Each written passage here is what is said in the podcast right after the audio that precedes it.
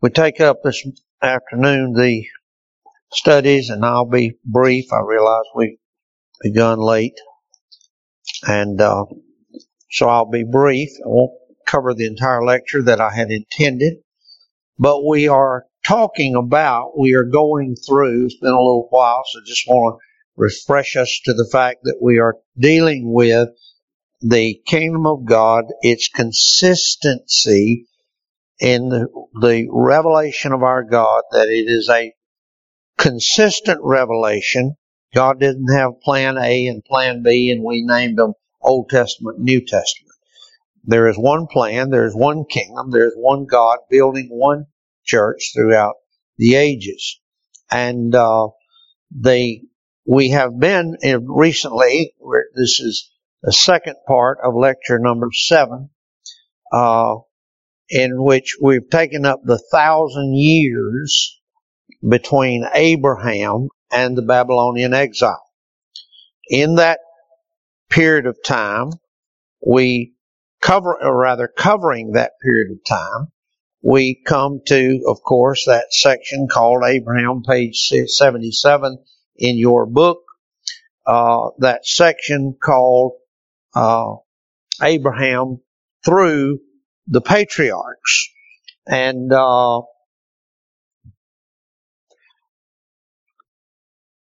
that is uh, from Abraham to the Babylonian exile, which uh, Goldsworthy points out to us is a period of over a thousand years. In that first paragraph, he says, as Christians, we recognize that Israel's history, Israel's history is not haphazard, nor is it just a series of random incidences, but as in all of history, it is governed by the purpose of God. The unique feature of Israel's history was that its purpose involved both revelation of salvation and the way of salvation.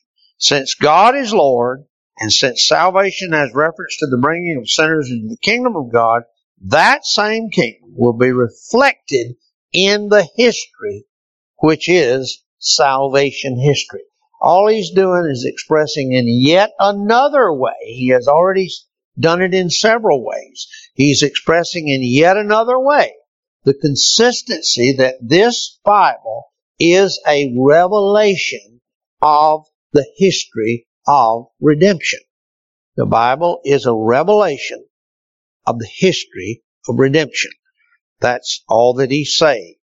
And as I say, it begins and it takes up with uh, Abraham uh, and the patriarchs, and uh, on about in the middle of page 68, he points out that God, in fact, promises Abraham that his descendants would be, and here's your three characteristics in the kingdom God's people. Number one, they'll be God's people. Number two, they'll be in God's place under God's rule. So there's the people, the place, and the rule. We've seen this consistently as being features of the kingdom of God as he unfolds it. And then he says, and all of Abraham's stories must be seen in this light. As a child growing up in Southern Baptist churches, and I might add, very good Southern Baptist churches in, in the sense that Southern Baptists were good.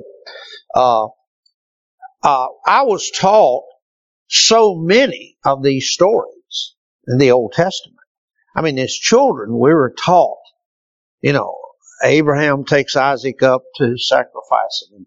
Uh, you know, all these different stories of all these patriarchs of the Old Testament. I was taught all these stories, and they were wonderful stories, and children love stories, don't they? And especially if they're Bible stories, they're the best stories in the world.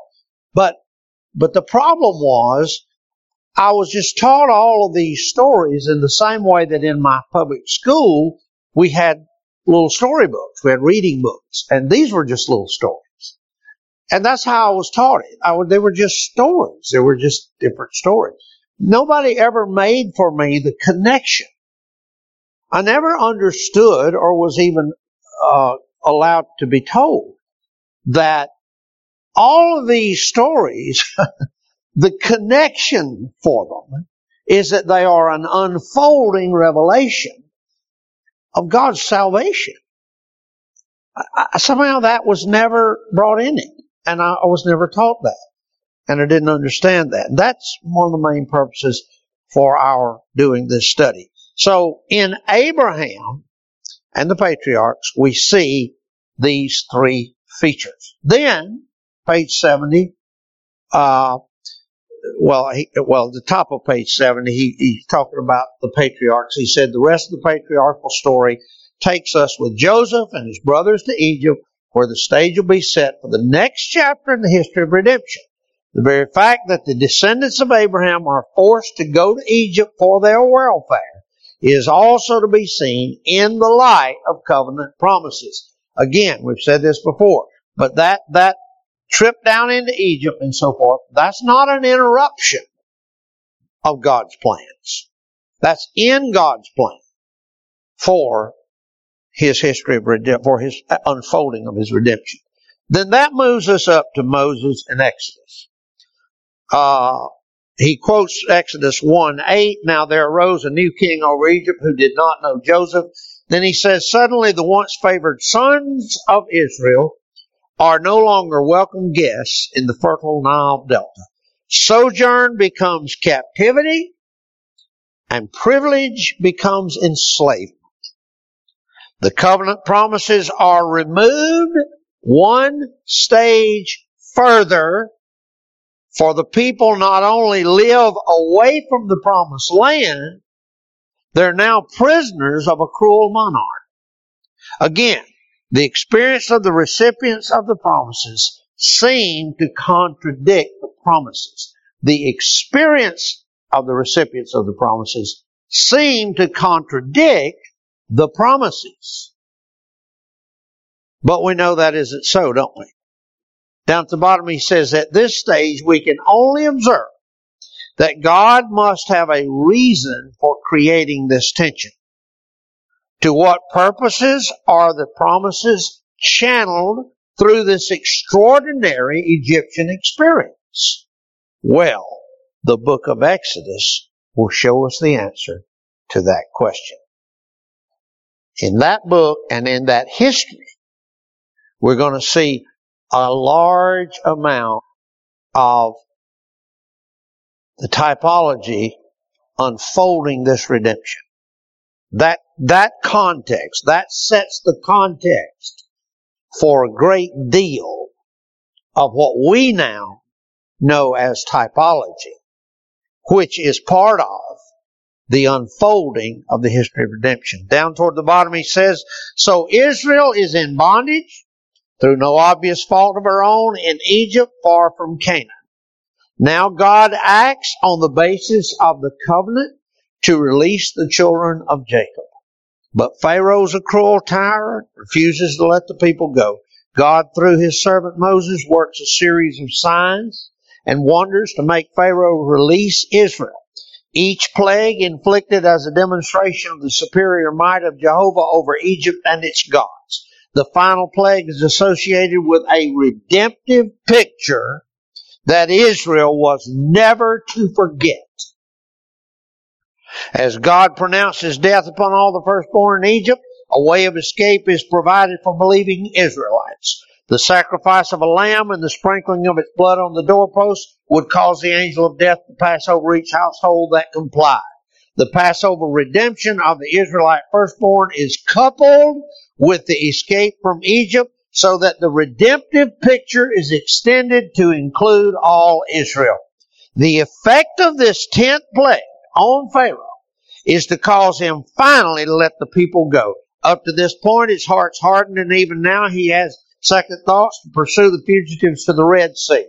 The way out of Egypt would naturally be by the well-trodden way from the delta through the coastal strip to Canaan. But God does not lead them that way, but through the wilderness to the shores of the sea.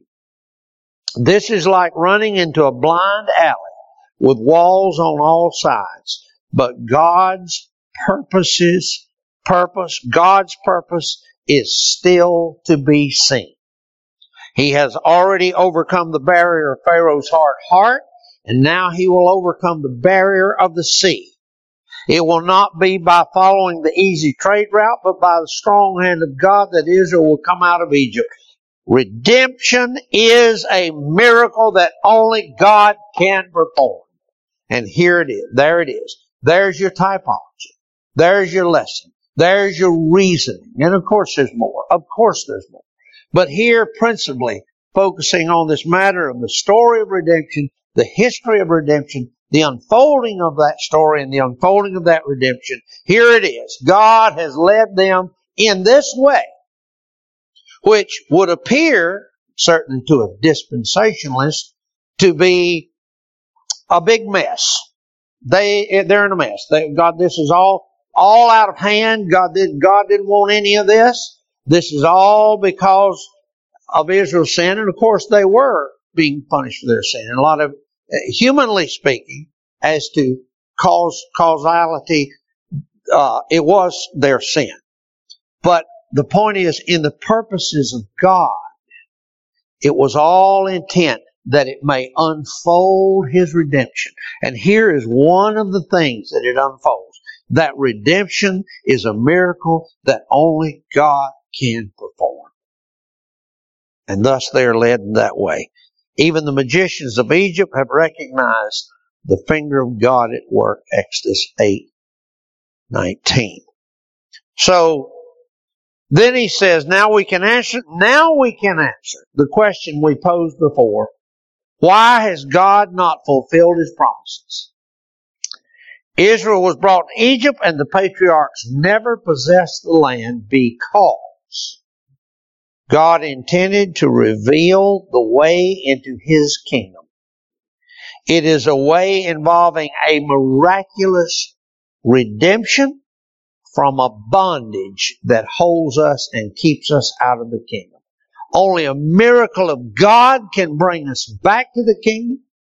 The Exodus will remain now the key model for the understanding of redemption in the life of Israel, and the people of God will be made to recall it as the basis of their response to God who saves. So, this whole period, this whole period in this thousand year segment, uh, thousand year span that we're looking at, in this particular segment, this segment referred to as Moses uh,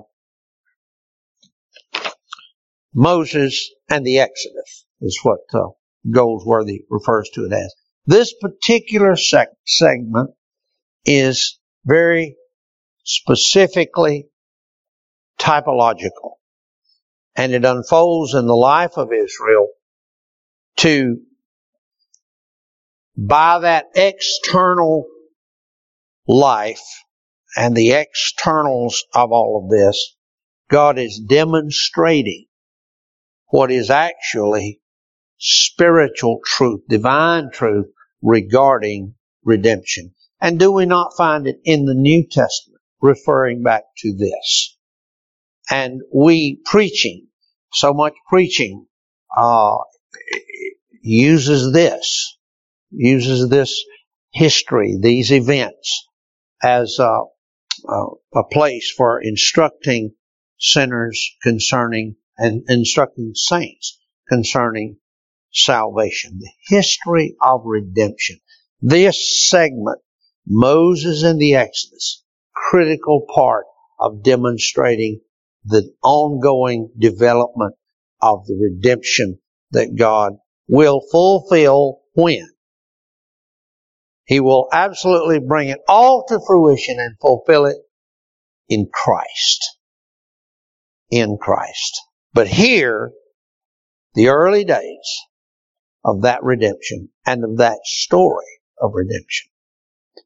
We'll stop there. Uh, the lecture goes much further, but for sake of time today, we'll stop right there. If there are any questions or comments about Abraham and that period of the history and then Moses and the Exodus. All of it, as I say, I'm not trying to be profound here. I'm not trying to, to give you any profundity. All we're doing here is demonstrating how that the Old Testament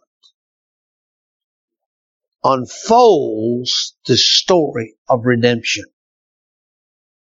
And it's very unfortunate that the bulk of Christendom today has banished all of that as though it has no place. And uh, we're supposed to believe that God only ever started working all this out when, oops, they crucified Christ.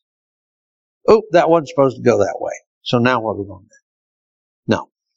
No, all of this was unfolded in the purposes of God to the intent of it, of re- revealing His redemption.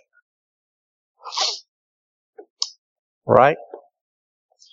All right, let's close in prayer.